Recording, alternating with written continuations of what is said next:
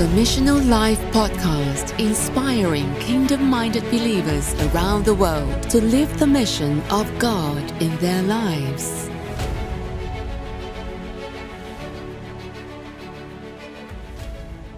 All right, welcome back to the Missional Life Podcast. Today we have a special guest, Rick Malm. He's the founder and president of Commission to Every Nation and Commission Ministers Network, both of which are missions organizations that send hundreds, if not thousands, of ministers around the world to share the good news of Jesus. He's also a former pastor, missionary, author, author of multiple books, and co host of the Malm podcast. Welcome to the show, Rick.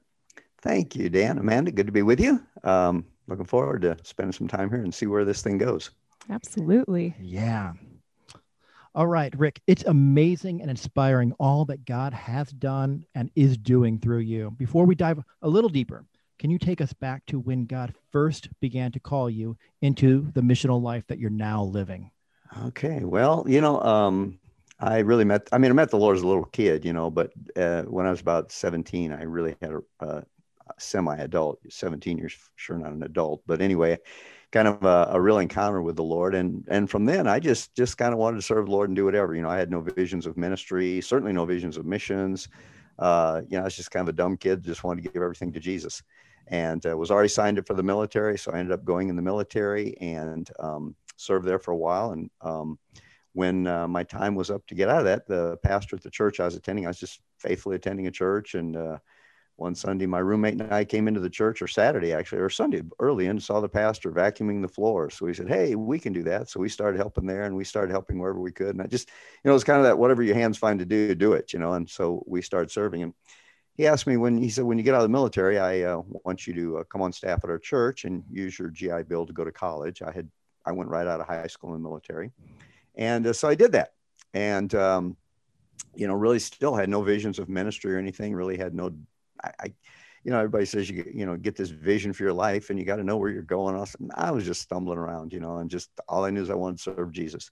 And this door opened, so I did that. And um, then when I got out of school, they asked me if I would be uh, four years later if I'd principal their uh, their Christian school, uh, which was kind of a God directive thing too. And so I served with this pastor for 10 years and then he went off to found a missionary training center. A few years later, asked me if I would come and pastor Church Connect with it. And I, I distinctly remember uh, probably about four years into this, maybe when I'd finished college and started principaling at the school, this Christian school, uh, it dawned on me one day that, oh my gosh, I am probably going to be in church ministry my whole life. I mean, it wasn't like some calling written in the sky. Uh, uh, I, I, put it this way: I was, I don't know that I was ever called. I just kind of volunteered. You know, I said, Lord, if there's something you can do, I, mm. I, I just want to serve you, Lord and and actually when i when i realized i was probably going to be in christian ministry the rest of my life i felt like a real failure. I thought man i must have messed up so bad at the workplace that god said okay i got to put him surround him with a bunch of christians where he can't do much harm i mean i literally felt like i must have failed in the workplace and i must have been such a horrible witness out there that he said where can i put this guy to where he's not going to do much damage to my name? And so he said i'll stick him in a church. That's how i got that's that was the start of my ministry. And then mm. one thing led to another. We pioneered a church um, and uh, didn't do too much damage there. Uh, and we, after four years, realized that uh, our time there was done, and it was just kind of a strange thing. And I told my wife, I said, you know, I don't know what's going to happen, what's going to happen, but I just feel like our time here is done. And within a couple of weeks, I got an invitation from a fellow who said, uh, "Hey, would you come to uh, Guatemala and uh, work with our I, I had met this guy. He was director of a mission there. And would you come to Guatemala and lead our team down there? I'm thinking, lead your team. I, have never even lived out of the country. I'm not a missionary. You want me to lead a team of missionaries? And I, oh, okay, why not? You know, I mean, we know we're done here. So we took it step by step and, you know, God directed. We went and talked with the board. And I mean, just be really honest, my wife and I at that time were really struggling in our relationship. Planning that church had been really hard on us. I mean, it had been hard on our kids. There was financial stress I'm convinced that anytime you start a new church, everybody in town who's dissatisfied and upset and knows how to run a church comes and tells you how to do it. Mm-hmm. And so we had a whole congregation full of, uh, we had two or three good people, but other than my family, most of them were a bunch. No, I'm kidding. Uh, we it was just a bunch of rebels, man. It was a real stressful time, and um, it prepared us though for the mission field. You know, God has ways when you're going through those dark times, mm. they don't last forever. And when you look back on it, you realize, oh, this was God preparing me for something else. And so hmm. we were at a real stress stress time in our marriage, and we thought, man, this isn't the way to handle it. And I actually went to a pastor that I counsel with, and you guys raise your hand anytime I'm getting into too much detail here, because I just I don't know how much you want to hear, but I went to a pastor who was a mentor of ours, and I said, you know, we've been I've been counseling with you and talking to you about our relationship and our kids and all this stuff, you know, and and I just feel like God's called us to go in the mission field. We prayed and and God just kind of led us step by step. And I said, I feel like the Lord's called us to go in the mission field. What do you think? And he said, Well, you know, going on the mission field is not the way to relieve any stress. And we said, Well, yeah, I know, but I, I know it's a dumb move. It's the dumbest thing I've ever done, really, in, in the natural. But what do you hmm. do when you feel like God's told you to do it? And there's been confirmations, you know. And so I was taking the next step when I feel like God's told me to do something, I go to authorities in my life that I've submitted myself to and say, Is this the dumbest thing you've ever heard of? And he kind of basically said, Yeah, it is. I said, But what do you do when you feel like God said? He says, You obey. I said, mm Well, that's what I thought, but I just needed somebody to tell me, yes, you know, somebody older and wiser than me to say, Yeah, you obey. mm And so we did. And we found out that actually it was the greatest relief. Uh, uh, the pressure in our life, it was a new era it was kind of like, okay, God says you passed the final exam, and now I'm going to do something new, and you're going to like this.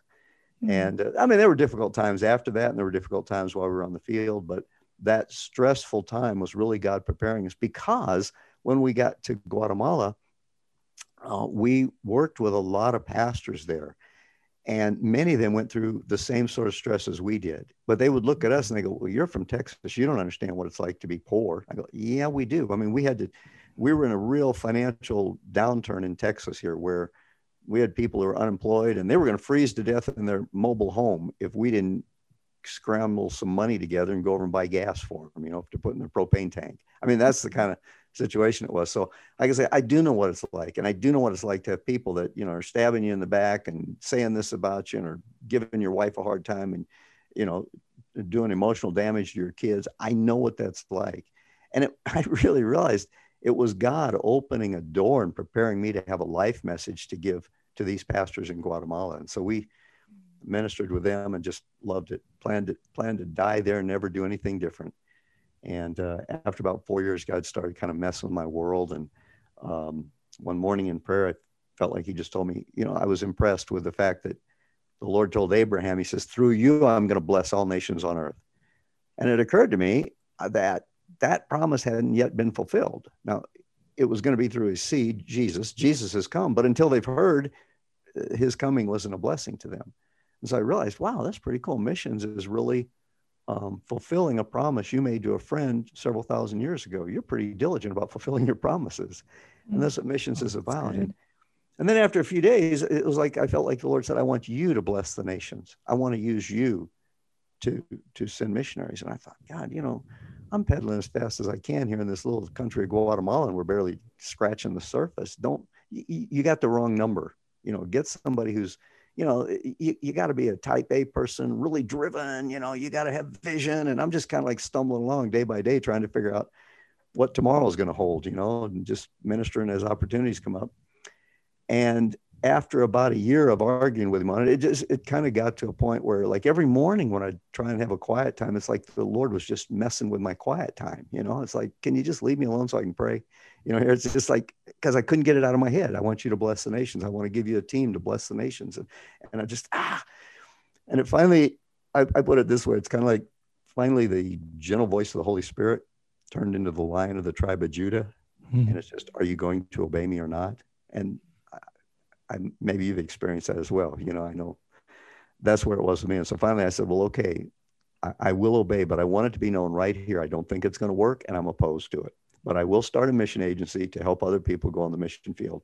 But I'm planning on staying right here in Guatemala and good luck with your thing. You know, I mean, I really, it was your thing, God. Is your idea is not my idea. I don't think it's going to work. And right now, I'm just saying I'm, I'm opposed to it, and it's not going to work because I tried to start that church, and it never really took off and never happened. And I'm just not, I'm just not the dynamic leader that you need to do something like that.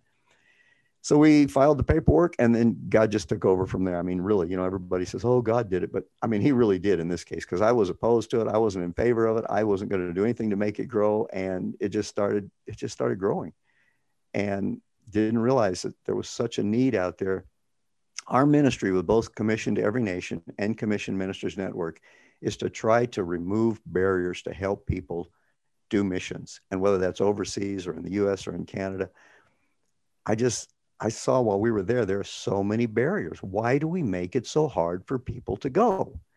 And when I started the agency, I had people ask me, well, uh, you're going to make it easy. You're not going to require psychological testing. And I go, well, I don't think so. Because really, if you want to go as a missionary, you already got something whacked in your brain. We don't need a test to tell us that, you know? I mean, who would want to give up family and home and raise your own support and go to a foreign culture where you may not even be, I mean, you're already nuts. So we don't need a test to prove that. And then somebody says, but how are you going to know they're committed? Go, committed? They're quitting their job, their career, they're raising their own support. They probably ought to be committed. You know, I mean, there's something mm-hmm. wrong with somebody who would do that. And so it just, it, I just began to see then how it's so easy to create a missionary obstacle course because, well, don't you, aren't you going to require them to have Bible school? Well, that would be nice, but you know, if they're going to be working with eight and 10 year old street kids who are, you know, sniffing their brains out on rubber cement, they probably don't need a THD, you know, they probably don't need a lot of Bible theology. They don't need to know Genesis from revolution or whatever you know they just need to know jesus loves you and i love you and can you quit doing that to yourself and let me help you you know that kind of thing.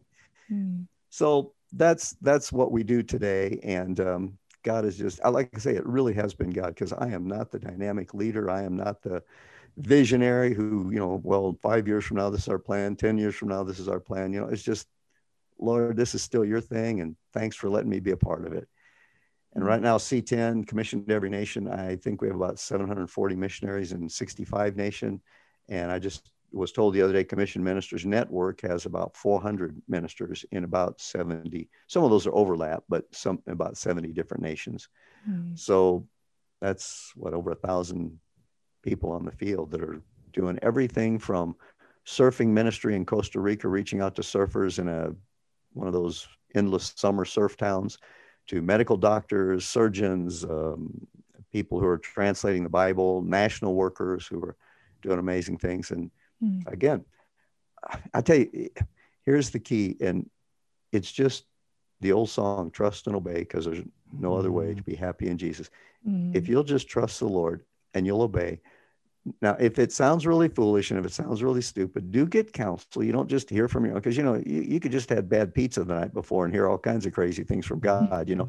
So get counsel, get advice, but ultimately just obey what you hear the Lord saying, and you'll be amazed what he'll do through just really regular, ordinary people who really don't have, you know, all the charisma and charm and type A driven personalities or visionaries who just obey Mm. That's how I that's how it got me where I am today, just taking it step by step. Okay, if that's what you say, Lord, doesn't make much sense to me, but let's give her a shot and see what happens. What you think? Mm. Wow, there's so much there. Yes. so much there. You know, I love how you you graduated high school, you kind of continue and you know went into college, you went into the service, and it just one thing kind of led to another. And yeah. so many times, it just you know we overcomplicate things. We overcomplicate we've made ministry so difficult. We've made yeah. ministry so complicated. And you know the kingdom isn't really complicated. You know jesus used very very very simple you know examples very very simple. He, and he, he spoke to the common person yeah. you know and he invited the common person into his kingdom to be part, be his disciple he invited them in you know and we've we've taken something that's supposed to be simple and we've made it very complicated yeah. we kind of add added so much in to the point where you know do we really want to even consider doing that because we have to do a b and c and d and it's going to take multiple yeah. years and all this and so i love that you just did what the next thing was you know and and that's mm-hmm. how we follow god that's how we yeah. on you know unleash what he is doing in our lives next is we just we're simply yeah. you know diligent we're good stewards with what he puts in our hands now and then, and, and, don't be looking for the big thing what mm. i have mm. found is that whenever god has a big deal to do he always looks for somebody who's busy being faithful at a small task mm. what was david doing when he got anointed as king watching the sheep and what did he yes. do right after he was anointed as a king? Did he head over to the palace? Nope, went right back out to the sheep field. I mean, so, right. you know, what was Elisha doing? He was out just doing his dad's work, you know, plowing the field with the servants when Elijah came. And you just follow, you know, Peter and John, what were they doing? They were fishing. Matthew was sitting at his tax collection booth. You just be faithful with what God's given you, use your opportunities to minister there. And then if God's got something bigger, which I think he does for all of us, Mm-hmm. you know, I, Isaiah, I think it is, it says, um, uh, his, his heavens are higher than the earth, so are his thoughts higher than my thoughts, and his ways higher than my ways. And I got to thinking one day, you know, if, if his thoughts are higher than my thoughts and his ways are higher than my ways, I'll bet the dreams he has for each and every one of us are higher than the dreams we have for ourselves, too. Because Good. Mm. we see ourselves and we go, well, this is all I'm capable of. And I, I barely got through algebra, you know, but um, one of the things I learned is, you know, w- you take five times two and you know what it's going to equal. Five times two is going to be uh, da, da, 10, right? Yeah. Uh, but you take that two out and you put an X in there and you have no idea what it's going to equal. Five times X equals what? You don't know because you Mhm. don't know the value of X.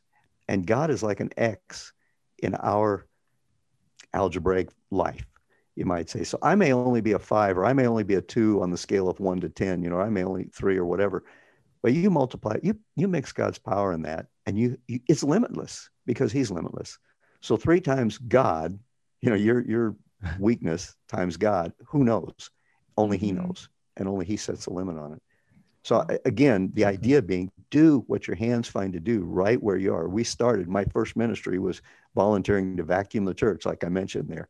Uh, and it wasn't like I was, you know, trying out for something. It's just I saw the pastor was in vacuuming the church himself. I thought, well, that, that's something I can do. Let me see if I can help him out. and Let him spend more time.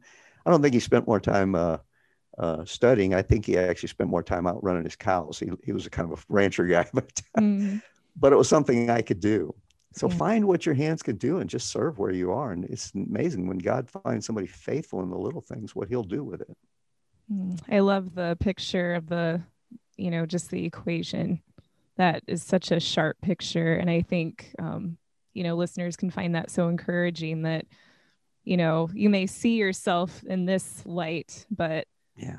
You know, what is that value of the X? I, that is such a cool picture that God gave you. So thank you for sharing that. Yeah, absolutely. And I love, Mhm. you know, what you said earlier too. You said I felt like a failure. We felt like failures, you know, and there's so many times the enemy will come at Oh, you yeah. and Mm. make you feel like a failure, you know. And you know, we've heard we, you know, we've heard it said, you know, that the enemy is a liar, right? He, he you know, Yeah. that's it. When when when he speaks and he lies, it's his native tongue, essentially, right? And we've, you know, Yeah. and you know, so if he's telling you that you are a li- that you're a failure, man, what's the truth behind that? He's lying. You know, you are Yeah. truly a success in Christ. You know, and and so, um, but you know, when you do step out into into trying to do something, when living missionally, you know, doing what God has, really anything in life, you know, the, the enemy will come at you, and he will try to make you, you know, feel you know, like a failure, or he'll put those financial Mm-hmm. pressures, or you know, he'll come against you with those things. But man, he comes against us, but we come against him against him with the covenant. And um, boy, you know, Mhm. get what God can do when He puts Himself in you and and you know works through you. And and I love how you said, you know, this is your thing. You know, ultimately, Mhm. when you know, I think that's where we can start getting into trouble is when we start making it our own thing and we start doing Yeah. our own thing Mhm. you know and you said hey you know like you do what you want to do through this and um man i think that that's why it's been such a blessing to so many people that you have you know hundreds and now you know over a thousand of people that are are really you know going through this ministry that god has created through you um to go because you don't make it complicated. And you just said god this is your thing. Do it. And and he's doing Yeah. it and uh, and and the nations are being blessed amazing Mhm. absolutely yeah You know, you, you talk about failure there, and I, I think many of us, we do feel like failures because, well, the world has a way of beating us down and, you know, Mhm. and, and squashing our dreams and telling us we don't, we don't measure up. And, uh, and, uh, you know, I'm convinced that there's only one way a believer can fail, and that is if you, if you disobey. If you obey, it doesn't matter what the outcome is. I mean, think about this. Do you think Joseph felt like a failure when he was sitting in the prison there? But he didn't know this was God's way of taking him to the palace. I think of Paul, you know, I mean, he was called to be the evangelist, called to be the apostle to the Gentiles, and yet he finds himself sitting in a Roman prison, and all he can do is write a bunch of little bitty letters to a church in Thessal- uh, Phil- uh, Philippians or Philippi, you know. All he can do is write some letters to these people Mhm. but it was God's way of getting him to slow down enough to write letters that would be around to guide and direct us. And so if we're obedient, we don't have to worry about the outcome. Just do what. And then the other thing is, I know, you know, I can just hear what people are saying. Well, obedient. Well, yeah, but I'm. If I just knew what God wanted me to do, you know, then I would do it. Oh God, if I just, you know, write it on the wall. Well, it was written on the wall once in Daniel, and that didn't turn out so well. Um, you know, hmm. the, we we want this angelic revelation. We want to know for sure. And I'm convinced that God guides us more by our spirit. And meaning by that, we don't always know for sure. You just take it baby step at a time. Because i want you know he could have given moses a map and said look here's the map. I'll meet you in kadesh barnea in six months or whatever you know? Mm-hmm. but he wanted to walk with him day by day by day. And i think that's why he doesn't clearly say okay well at least in my life he doesn't say okay in a year from now it'll be this two years from now it'll be this because he wants it to be a day by day and so mm-hmm. as children it's just my responsibility as a kid to listen to my dad and to the best that I understand what he's saying, do that. If I misunderstand, that's his problem. He needs to communicate to me. I'm the kid, he's the dad.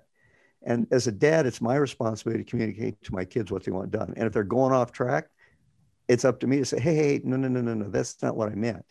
And that's what he promised when he said, you know, if you hear a voice, if you turn to the left or if you turn to the right, you'll hear a voice that says, Oh, no, this is the way, walk in it.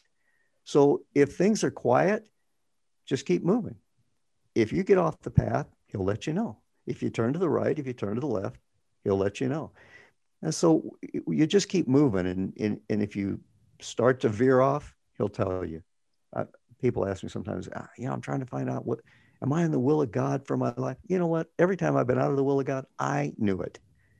I mean, there's no question about it. And so if you're if you're having struggles with that, you're probably doing okay. Just keep walking until you hear clearly to change direction. Make sense?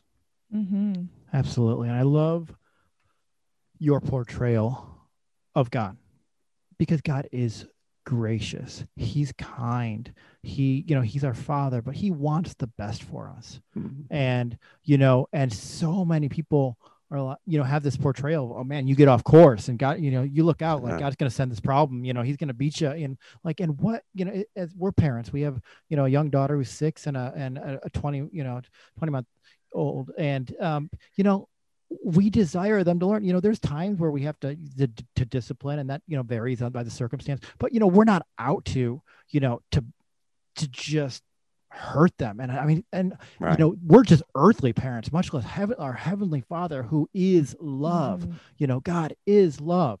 And so many people have such a misunderstanding that man like i just don't want to be out of his will. And that's a, and i would say that people that you know have that fear you know jesus says you know or you know john tells us that there's that perfect love casts out all fear Mm, and you know, when yeah. we understand the Father, when we know in His heart, like man, we we don't have to be fearful of our Father. He just He kindly redirects us into the things that um, that He has for us. So yeah, um, there's just I love your portrayal because I think that that shows that you know how much you do understand the Father, and we knew that when we invited you onto the show.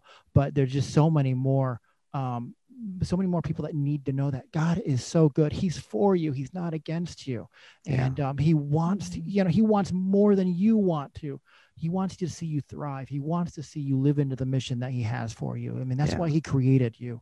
Um, you are supposed to impact people. Well, we, we kind of this idea that if I fail, you know, somehow I'm going to miss it. It's kind of like, uh, yeah. you know, if I make a mistake, I can never get back where I was, and it's always mm-hmm. lost. And I just think about Peter. You remember when Jesus said this? He said, "Peter, Satan hath desired to sift you like wheat." And I mean, if Jesus told me that, Satan himself is going to sift me like wheat, I go, "Oh man, okay, whoa, what do we do?" And he says, "But I've prayed for you." Oh, oh thank you, Jesus. It's not going to happen. But that's not what he said. He said, "I've prayed for you." That your faith fail not. Wait, wait, wait. You didn't pray to stop the sifting. I'm going to be sifted. And all you prayed was that my faith not fail. Couldn't you stop the testing? Couldn't you have stopped the problem? And then he goes on to say, and when you have been restored.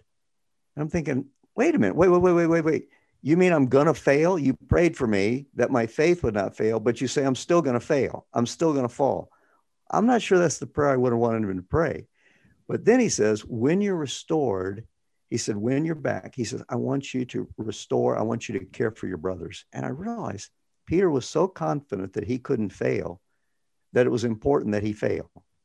And so Jesus just prayed not to remove the tempting, not to even remove him from failing, but that his faith would not fail, so that he could then have a message to share with his brothers because it, it totally wiped out his own arrogance, his own self confidence. It's like what Paul said. He said, uh, mm. I don't want you ignorant what, what happened to us in Asia.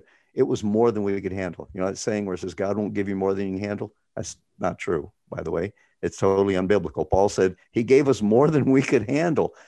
But the reason was so that we don't didn't depend on ourselves, but that we learned to depend on him. And when we fall flat on our face, I think sometimes that's essential for some of us to fall flat on our face and realize, wow, okay, this isn't me. It's got to be God. This, if I'm going to, if anything's going to be accomplished in my life, it's got to be Him. so, even a good parent, you allow your kids to, if you didn't allow your kid to fall down now and then, he would never learn to walk. Now, you know, you try and cover the edge of the coffee table so he doesn't slam his eye on that when he falls, but you've got to let your mm-hmm. kids fall down now and then. Mm-hmm or they never learn to walk. And that hurts as a parent because you see them fall and you ah, you know, you want to protect them from everything, but you just can't, or they never learn to walk on their own. And I believe it's the same way with us. There's going to be failures, there's going to be falling, but we just have to realize as long as we get up one more time than we fall, we're still in the battle, we're still in the game, and God's not giving up on us. He's just like a parent. When your kid falls down, you go, What is wrong with you? You know, you help him up. You go, oh, come on, you can do it. You can do it. Yeah, you cheer him on, you know. But he just fell on his face. Yeah, but you pick him up and you go, come on, you can do it. Walk to daddy, walk to daddy. I and if we think we're beyond that, boy, we just probably need to fall one more time and realize just how how weak we are, you know, and we're totally dependent upon him. Walk to daddy. That's the best advice you can get. Just walk to daddy when you get back up. Amen. Mm-hmm. Amen. You know, as as president of a you know a, a missions organization. You know it's funny I, you you've written a book called stop sending missionaries. Yeah and uh, you know there, there's you know obviously there's you're kind of hooking hooking people with with that you, you uh, think but you know there's this there's a lot of debate out there you know as to the effectiveness yeah. of, of foreign missionaries you hear all these different arguments and whether we should be sending them now and you know and one position is you know we shouldn't send anybody because there's just so much need here at home. And you know yeah. let's fo- let's focus on things here. You know what are your thoughts on those positions? Obviously you know you have people all around the world but you know to those people who are saying you know like let's only focus on the problems here you know that are, yeah. around us. What what do you say you know what do you say to that? Well, the the book, um, "Stop Sending Missionaries," and it's subtitled Six Reasons We Should Stop Sending Missionaries and Why They're All Wrong," really grew out of questions that I heard people struggling with and people asking. So it wasn't just I just made these up in the dark, um, but wanted to provide answers. And and that's a good one. That that's one that, um, you know, well, why? Because we see uh, so many needs here at home. And my my answer to that, I usually just give one word: access.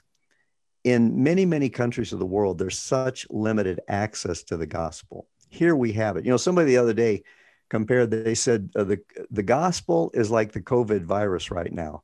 We have it everywhere in the us and there's many people who don't want to take the vaccine. You know the vaccine it's like the vaccine for the covid virus. It's all over the us and there are a lot of people who just won't just refuse it. And yet in india they're dying by the millions and there's it's not available and they just can't get it.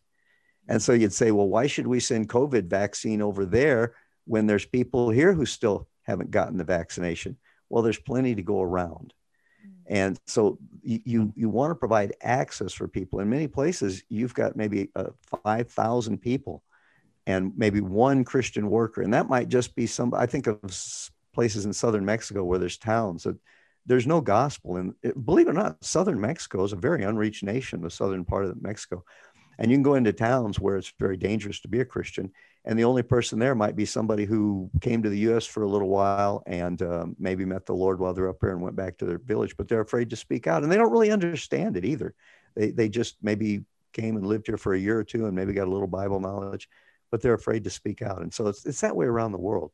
But the other thing, and I think this is even more critical, is it doesn't. We don't have to pick one or the other. It doesn't have to be either or, because it doesn't cost us a dime to reach out to our neighbors and so we don't have to stop sending missionaries around the world to reach our own people. We just have to start leading a missional life. Hmm, heard that somewhere. We, if the if the church will just rise up and be the church, it doesn't cost you a dime to share the gospel with your neighbors or at work. And so we don't have to pick one or the other. I think we always like to get this dichotomous choice. You know, it's either this or it's that. And I've seen that oftentimes in the kingdom, God has a third option. You know, do we pay taxes to Caesar or do we not? It's got to be A or B. No, give me a coin. Pay to Caesar, but give to God. Uh, do we stone this woman? She was caught in adultery. We either stone her or we don't. It's got to be one or the other. No, there's a third one. The guy who, without sin, casts the first stone. So, do we send missionaries overseas or do we care for needs here at home? It doesn't have to be one or the other. We can do both. And we need to do both. We've been called to do both Jerusalem or Judea. No, Jerusalem and Judea and Samaria and the uttermost parts of the earth. If we're going to obey that, it's not a either or, it's and, and, and. It's both and. So, good. Absolutely. You know, it, there's not exclusion in the kingdom. Mm-hmm. And, No. and, and, Yeah, and And- I, I, I see a danger in that too. I see a lot of the, uh, I, I see a movement in the churches in the U.S. A lot of the churches that are really, I don't know how you'd say it. Seeker friendly was a term for a while, but I mean churches that seem to really be reaching this culture, which I think is an awesome thing. That's Mhm. not a negative to me at all. You know, Uh, churches that are reaching this culture, but there seems to be a bigger emphasis upon, uh, well, let's just reach here. We're going to plant five satellite churches, all in our town or all in the next town or all in this state. And not realizing gosh there, there's so much need around the world. Um, as as oswald chambers i believe was said it why should you know some people have the chance to reject the gospel 50 times when other people haven't had a chance to hear it once? And so Mhm. i would just say to church particularly to churches that are reaching this generation that is awesome. I love what you're doing. Keep it up keep it up. But don't forget that he's called us to reach the world and it doesn't have to be either or you can do both and we need to do both well said. Yes. you know for those people who are you know cost conscious they want you know they, they want to be good stewards they you know Mhm. and that that's important but you know there's a strong argument that you know we've we've uh, we've entered a new season in missions and that we should just find a way to fund national missionaries that's more effective it's you know costs a lot Mhm. less you know I, this argument i want to be a good steward why don't i just send the money to kind of a a, a, a national person you know Yeah. what you know what do you what do you say to that That's an excellent question. It really is. And uh, well, I would say two things. Um, first of all, um, I support supporting national workers. You know, I, I really do. But having lived in Guatemala and worked with a lot of national workers there, worked with a number of pastors from different groups, different denominations, we tend to think that just because someone's a national, they're going to be an effective minister. And that's not, I mean, you could probably name 50 Americans that you wouldn't want to support as a missionary to America, right? They, they speak the language, they understand the culture, but they don't necessarily represent the kingdom of God, okay? And there are people like that on the field as well. Just because someone's a national does not mean they have a call of God on their life or that they have uh, the giftings necessary to reach people. And so that that would be one thing. And it, you can't really know unless you're there because here's the other thing I saw. It's typically, well, first of all, when we go to a foreign mission field, we usually don't speak the language. So it's usually the guy who speaks English or who's the most gregarious, who's the most outgoing that befriends the guests coming in. And because he can speak English and you're down there and you're desperate and you're trying to speak Thai in Thailand, you're trying to speak, you know, whatever, Khmer in Cambodia or whatever. And you're desperate and you find some guy that speaks English and all of a sudden he's your buddy, you know, and it's like, wow. And he, he tells you all the stuff he's doing. And so it's it's easy to kind of fund the most gregarious and it may not be the most effective because it may be that the most effective guy who's really doing the work he's not there at your gathering because he's out feeding the sheep. He's out in the field. He's out doing the work of the ministry instead of coming to where the north americans have gathered for some kind of a mission thing so that's the second part you know you, you can't really val- you can't really judge the effectiveness of a national worker unless you really spend time with them and understand the culture and see are they being accepted by their own people? And so it's hard to do that. And then then the third thing i'd say is this. We as christians we so often we're looking for a good deal, right? I mean, we are. Let's face it. You know, ask any waitress. Christians are the worst tippers. At least we have a reputation for that. I hope that's not the case, but we are so cheap. You know, Yes. we call it stewardship, Yeah. but mm-hmm. stewardship means I'm caring for somebody else's money. What we say is, oh, I have to steward the money God has given me. Wait a minute, I didn't think He'd given it to you. If it's stewardship, it's His. He gets to decide what to do with it, right? It's not yours. And I found this, it's amazing. You realize Judas was stealing from the purse? That's what it says. He was he was Jesus' treasurer, and Jesus knew he was stealing from the purse, and he mm-hmm. never confronted him on it. He never even said, Judas, why don't we let Pe- Peter keep the money for a while? I think we get so concerned about God's money. We got to use every penny because we really think it's our money. If it's his money, he wastes it sometimes, in my mind. You know, he uses it on things that aren't that effective. I mean, he would pick the most effective person. Those are the only people sent out there. And look, he likes to use just ordinary people. He picked a Peter, and he let. Uh, now I tell our bookkeeper at um, at Commission Every Nation, C, CTEN and CMN, I say, now Judas got away with it, but don't you don't you take any cues from that, okay? we want to be we want to be above board with everything. But the point is, we sometimes get so overly concerned with making the maximum use of every dime. And I think more than God even is. He's more concerned with working in people's hearts and lives than he is about money, because that's a that's a limitless resource to him, you know. And so I think you can you can support national workers, but I think you need to do it through a worker who's uh, somebody on the ground who, who can really vouch for their um, character and their effectiveness um, in working with the nationals. Does that make sense? Mhm. Comments or thoughts on that? Absolutely. It's- that's great. You know, Mhm. there there needs to be, you know, some effective, you know, oversight as well because, you know, we've worked with Yeah. pa- pastors in different parts of the world and you know, we've we've sent money, but you know, but there needs to be accountability as well. You know, we does this go to such and such project? Because uh, what I found is that how we handle money culturally is, you know, we may allocate some funds in our culture. Hey, this this money is for such and such project. Well, you know, you send money to another country, and all of a sudden they have funds, but all of a, but maybe there's a need in their family. Somebody needs to go to the hospital, and now all of a sudden they they help that person, and now there's not enough money to fund the project that you just sent you know money for. Yeah. So you know, so we have there's a lot of different uh, you know angles that you know. and it's not even really dishonest. It's so easy for us to think, well, they're going to be dishonest. But no, it's a different way of viewing life. Yes. And their way of viewing life is relationships are more important than money or time. We Mhm. think time is so crucial and but they put a value on relationships. So if my sister is sick and I've got the money to help her, I'm going to help her. Mhm. Mhm. And it's not wrong, really. It's really, in some ways, more biblical. We put more emphasis upon time and tasks and money, and they put the focus upon relationships. In most cultures of the world, it's only in the Western cultures that we have such an emphasis upon don't waste my time. Time is money. No, it really isn't. You know, it's relationships are a lot more important than either of those in Mhm. God's. And that's why I say I don't think God, when I say waste money, he's not that concerned with money. He's more concerned with people and relationships because that's who he is. Mhm. And I'm glad. I feel like Yes. I think at one point, didn't he pull a uh, coin out of a fish? Right? I mean, he's he, Yeah, he, can yeah. he, can- he can figure out the money thing. paid the taxes. I wish he'd do that for my taxes. Boy, I You know, tell you what, that would be nice. Just go fishing. That'd be great. Fa- Send a send a big old carp off to the IRS. Honey, uh, uh, put that on my calendar. April 14th, I'm going fishing next year. Okay. Pay the taxes. Right. Let me know if that works out for you. right. So, you know, the one other, you know, issue or you know question that you raise in your in your book is is this idea that you know when we send people they're they're we need to send them to these countries that aren't reached Right.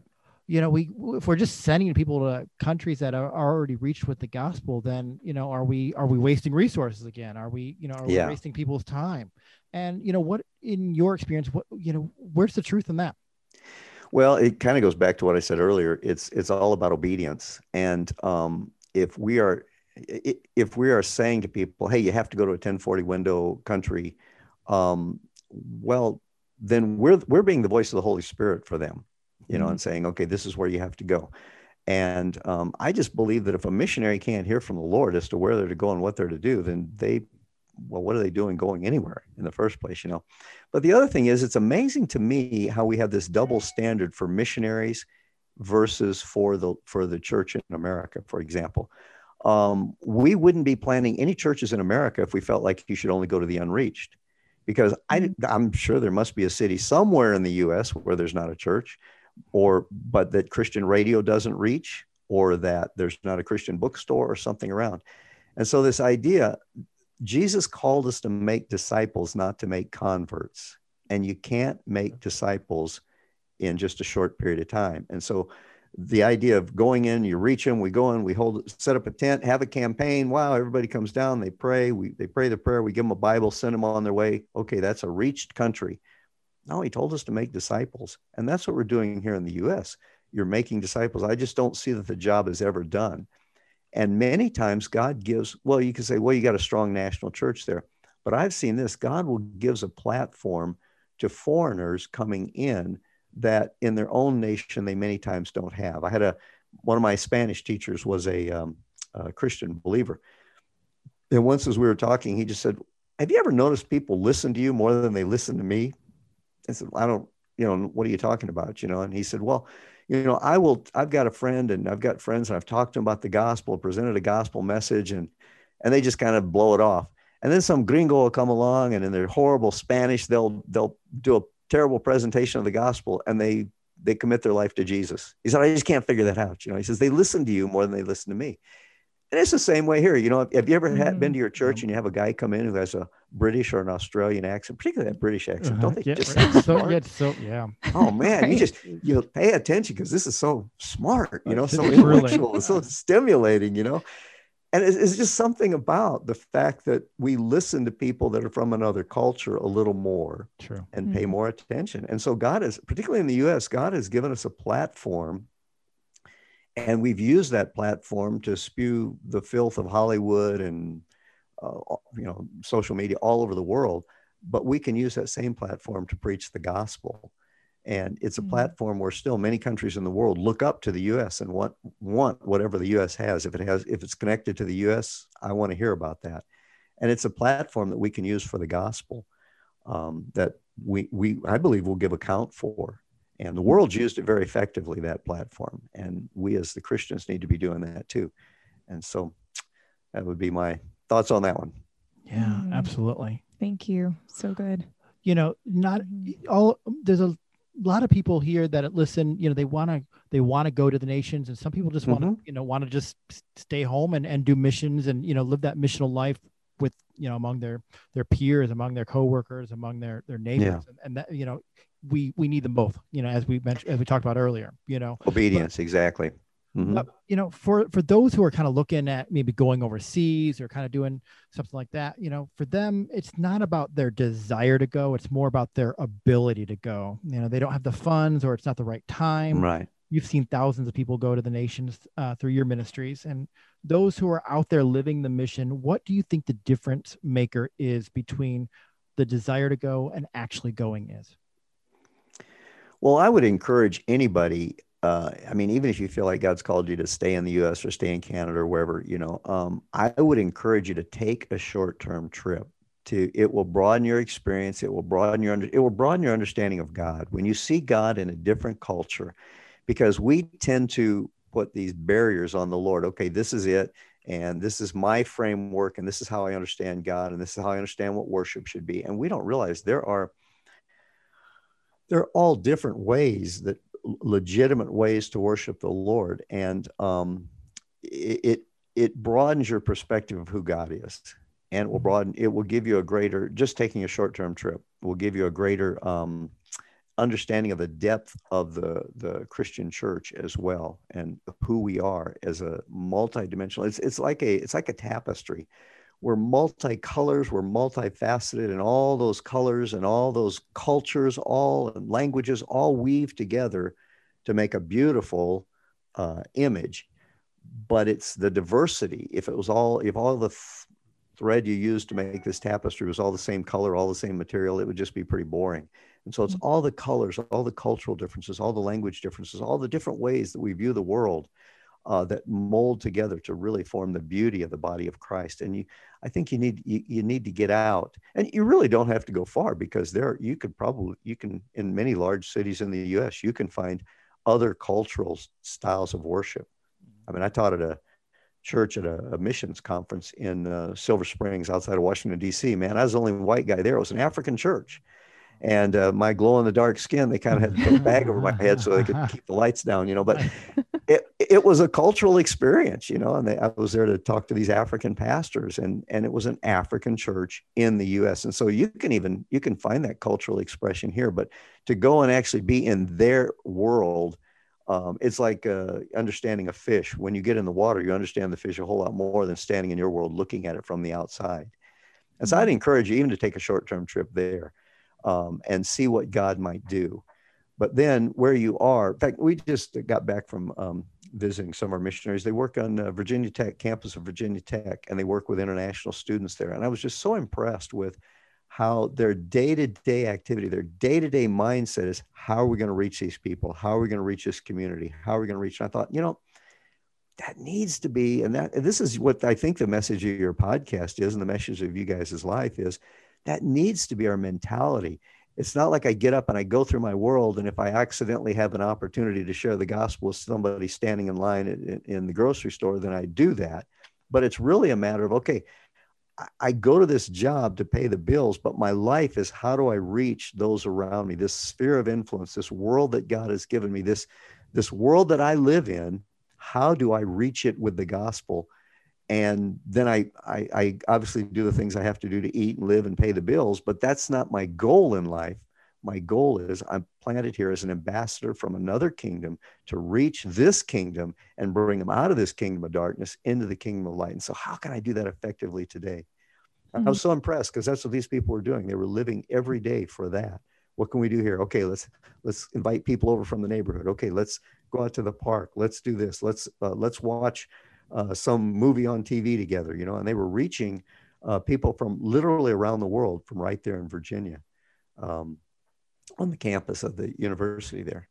And I just thought, wow, we each need to have that calling in our life, uh, recognizing we're ambassadors.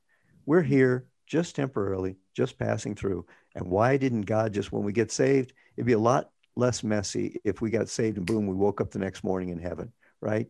No mess up, no goof up, no mm-hmm. embarrassing God over the stupid things we do and say and think. Just take us to heaven tomorrow. But he left us here because we have a mission. He's not going to send the angels to declare the gospel. And in some ways, they can't. They've never experienced it. We've experienced it. And so we're the ones who've been commissioned to represent him as his ambassadors here. And it's so easy to get caught up and forget that we're just passing through here Mm-hmm. This isn't my kingdom. I love America. I've served in the military. I'm a patriot to the core, but this isn't my primary concern. This isn't my primary home. I'm passing mm-hmm. through. Mm-hmm. I am an ambassador from another kingdom. And an ambassador's responsibility is to represent the king from where they've come, the kingdom from where they've come into this kingdom. And how can I bring uh, the benefits of this kingdom into, into the lives of the people here in this world? That's what you guys are saying, I think, right? Live missionally. Absolutely. Wherever you are, whatever you're doing. Yeah. There's a higher purpose. You know, there's that quote that, you know, we all end up somewhere, but, you know, most people don't end up there on purpose, right? You know, right, yeah. that intentionality, right? And, you know, we have to go out every day with that intentionality of I, how do I bring the kingdom here?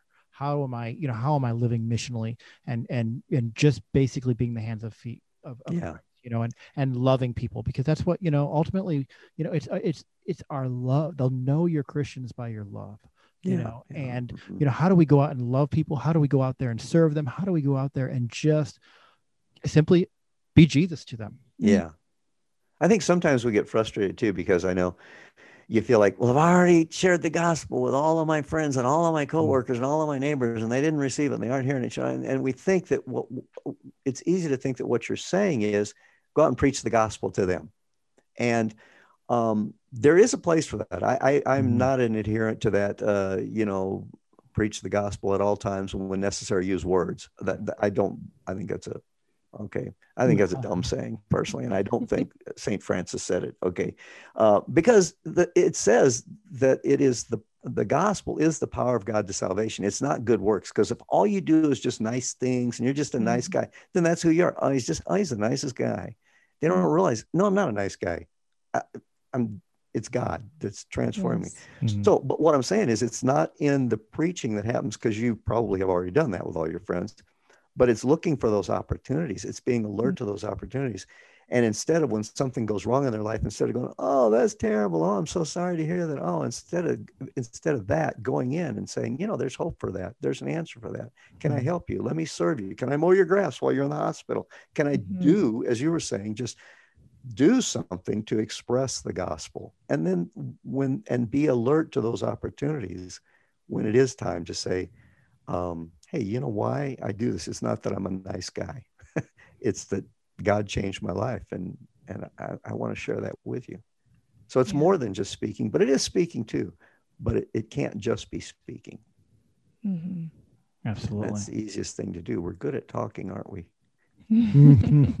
yes, truly.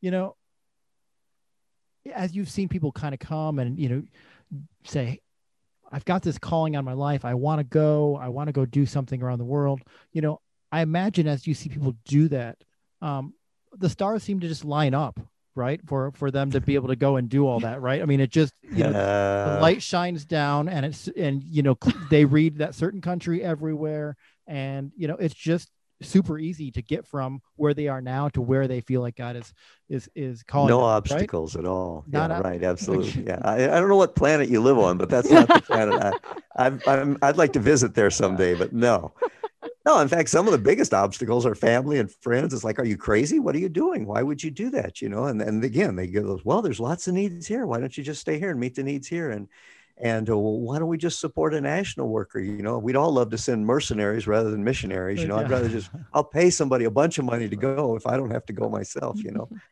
um, and so there will be obstacles and that's what i think commission every nation commission ministers network does that's why an organization can help you because you get people who've been down that road before and so when you expect something to happen and it doesn't happen the way they can go no no no this is normal you go, oh, really? Okay, this is you mean the fact that I might have this obstacle? Yeah, this is normal, and and this is this is what you can expect. And so that's what the benefit of, of aligning yourself with an organization and and having people who've gone ahead who can come back and say, here, let me help you through this, and let me give you some ideas on this, and let me share with you how to do that. Most missionaries, by the way, are are not.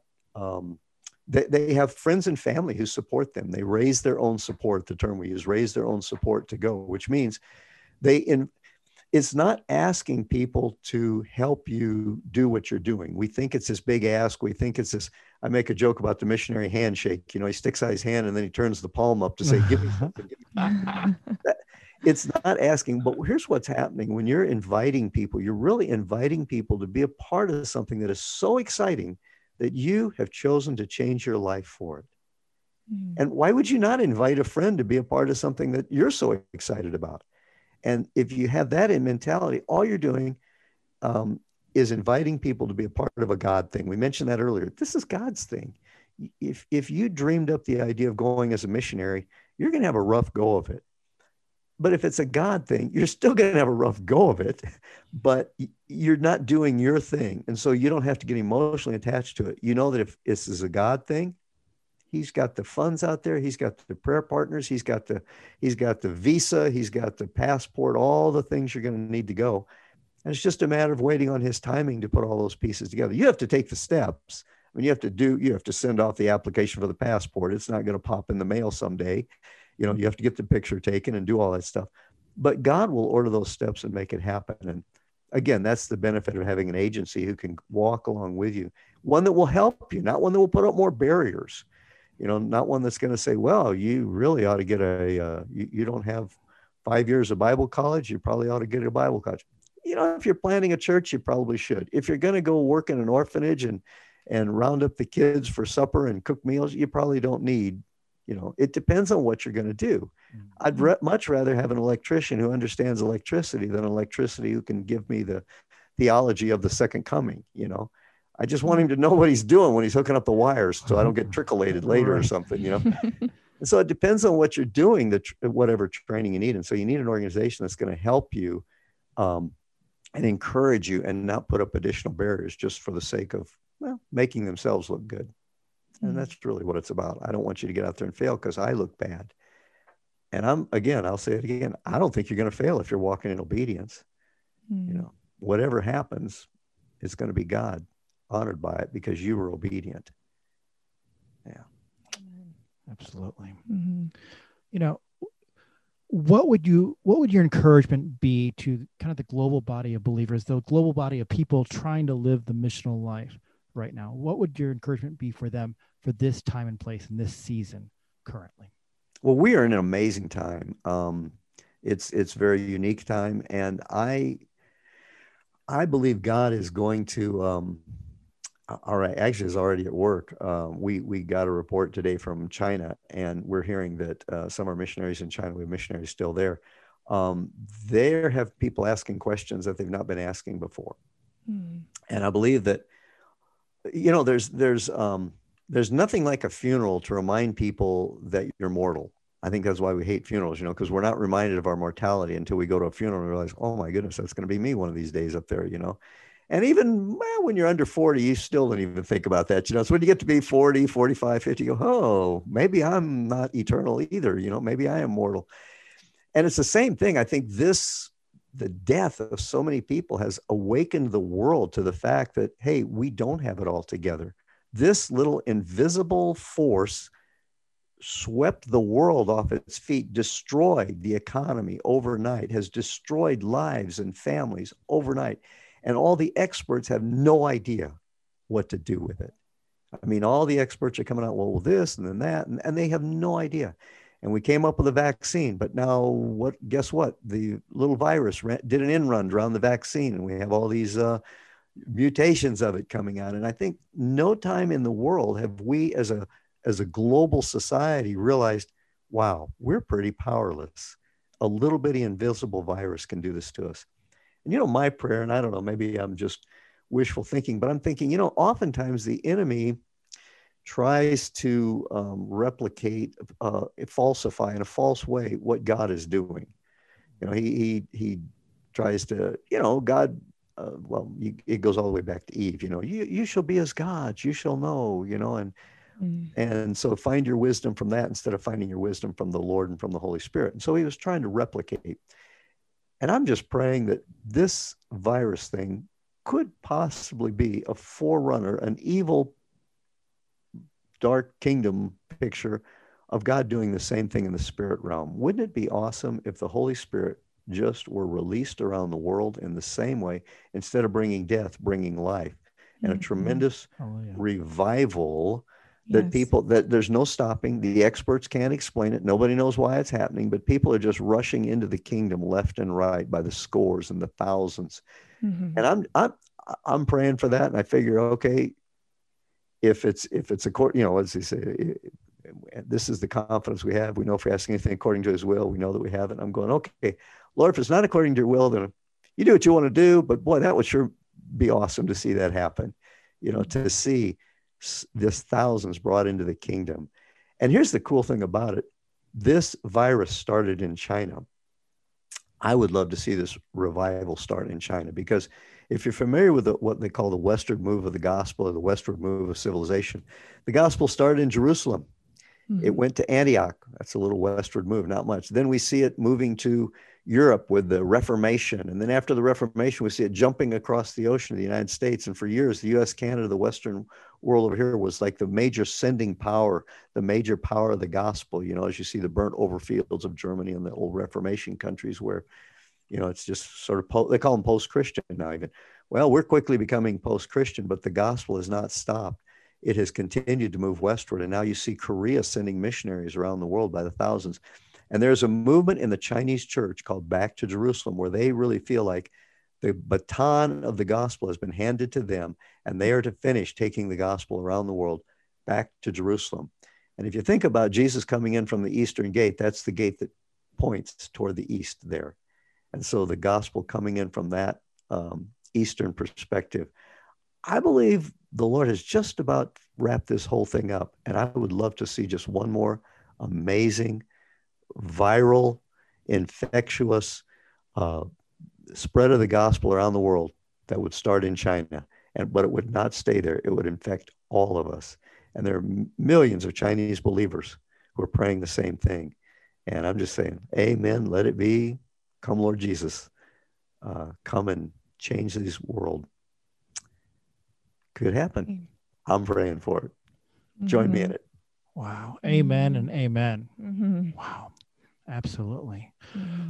How can listeners connect with you? Do you have a, a website? Do you have some social media follow uh, social yeah. handles? You, you could go to all of it. The, the, kind of the hub, the best place to go would just be rickmalm.com, R-I-C-K-M-A-L-M.com. And uh, you can go to the YouTube station. We have a YouTube channel on there. Uh, I have a, I do a podcast with my son that uh, uh, it's a Facebook Live every Tuesday, but um, it's a podcast that's out there as well. We answer questions uh, how do you find the will of God? Uh, would Jesus? Uh, one of our favorites people seem to love is would Jesus remove the mask mandate? Um, we just chat about different things, and uh, awesome. so anyway, yeah. But if you go to rickmalm.com, you can find the link to the podcast, to YouTube videos, to everything on there. That'd be the best way. And to the books too. We have several books on. In fact, the story of uh, the founding of Commission Every Nation, but it's much more than that. It really is kind of it's really the story of how God uses ordinary people, and we tell the story of others in there. Uh, the book is called Commission to Every Nation, and it's available on um, Amazon as well. Um, actually, you just look for me on Amazon. You'll see all of our books out there. We've got some on parenting and just different things. So um, yeah, we just whatever we can do to be a blessing, we just kind of scatter seed wherever it goes, and then let the Lord produce fruit out of it. So, listeners, we'll have those in the show notes for you. Rick, what an honor, what a blessing uh, it's been to spend some time with you and to just hear such uh, some spiritual depth. Um, wow, and what a what an amazing vision from you know at, there at the end. So yes, let it be. Come, Lord let Jesus. it be. Amen. Amen. Amen. Yes, thank you so much. Thank you. Well, it's been a delight to be with you guys, and uh, Lord bless you in your work and what you're doing. Delighted to be a partner with you through through Commission Ministers Network. We're just excited we can be a part of what you're doing there, just in a tiny way to help make it possible for you. Absolutely. Thank you. Let's all live that mission. Mm-hmm. Yeah.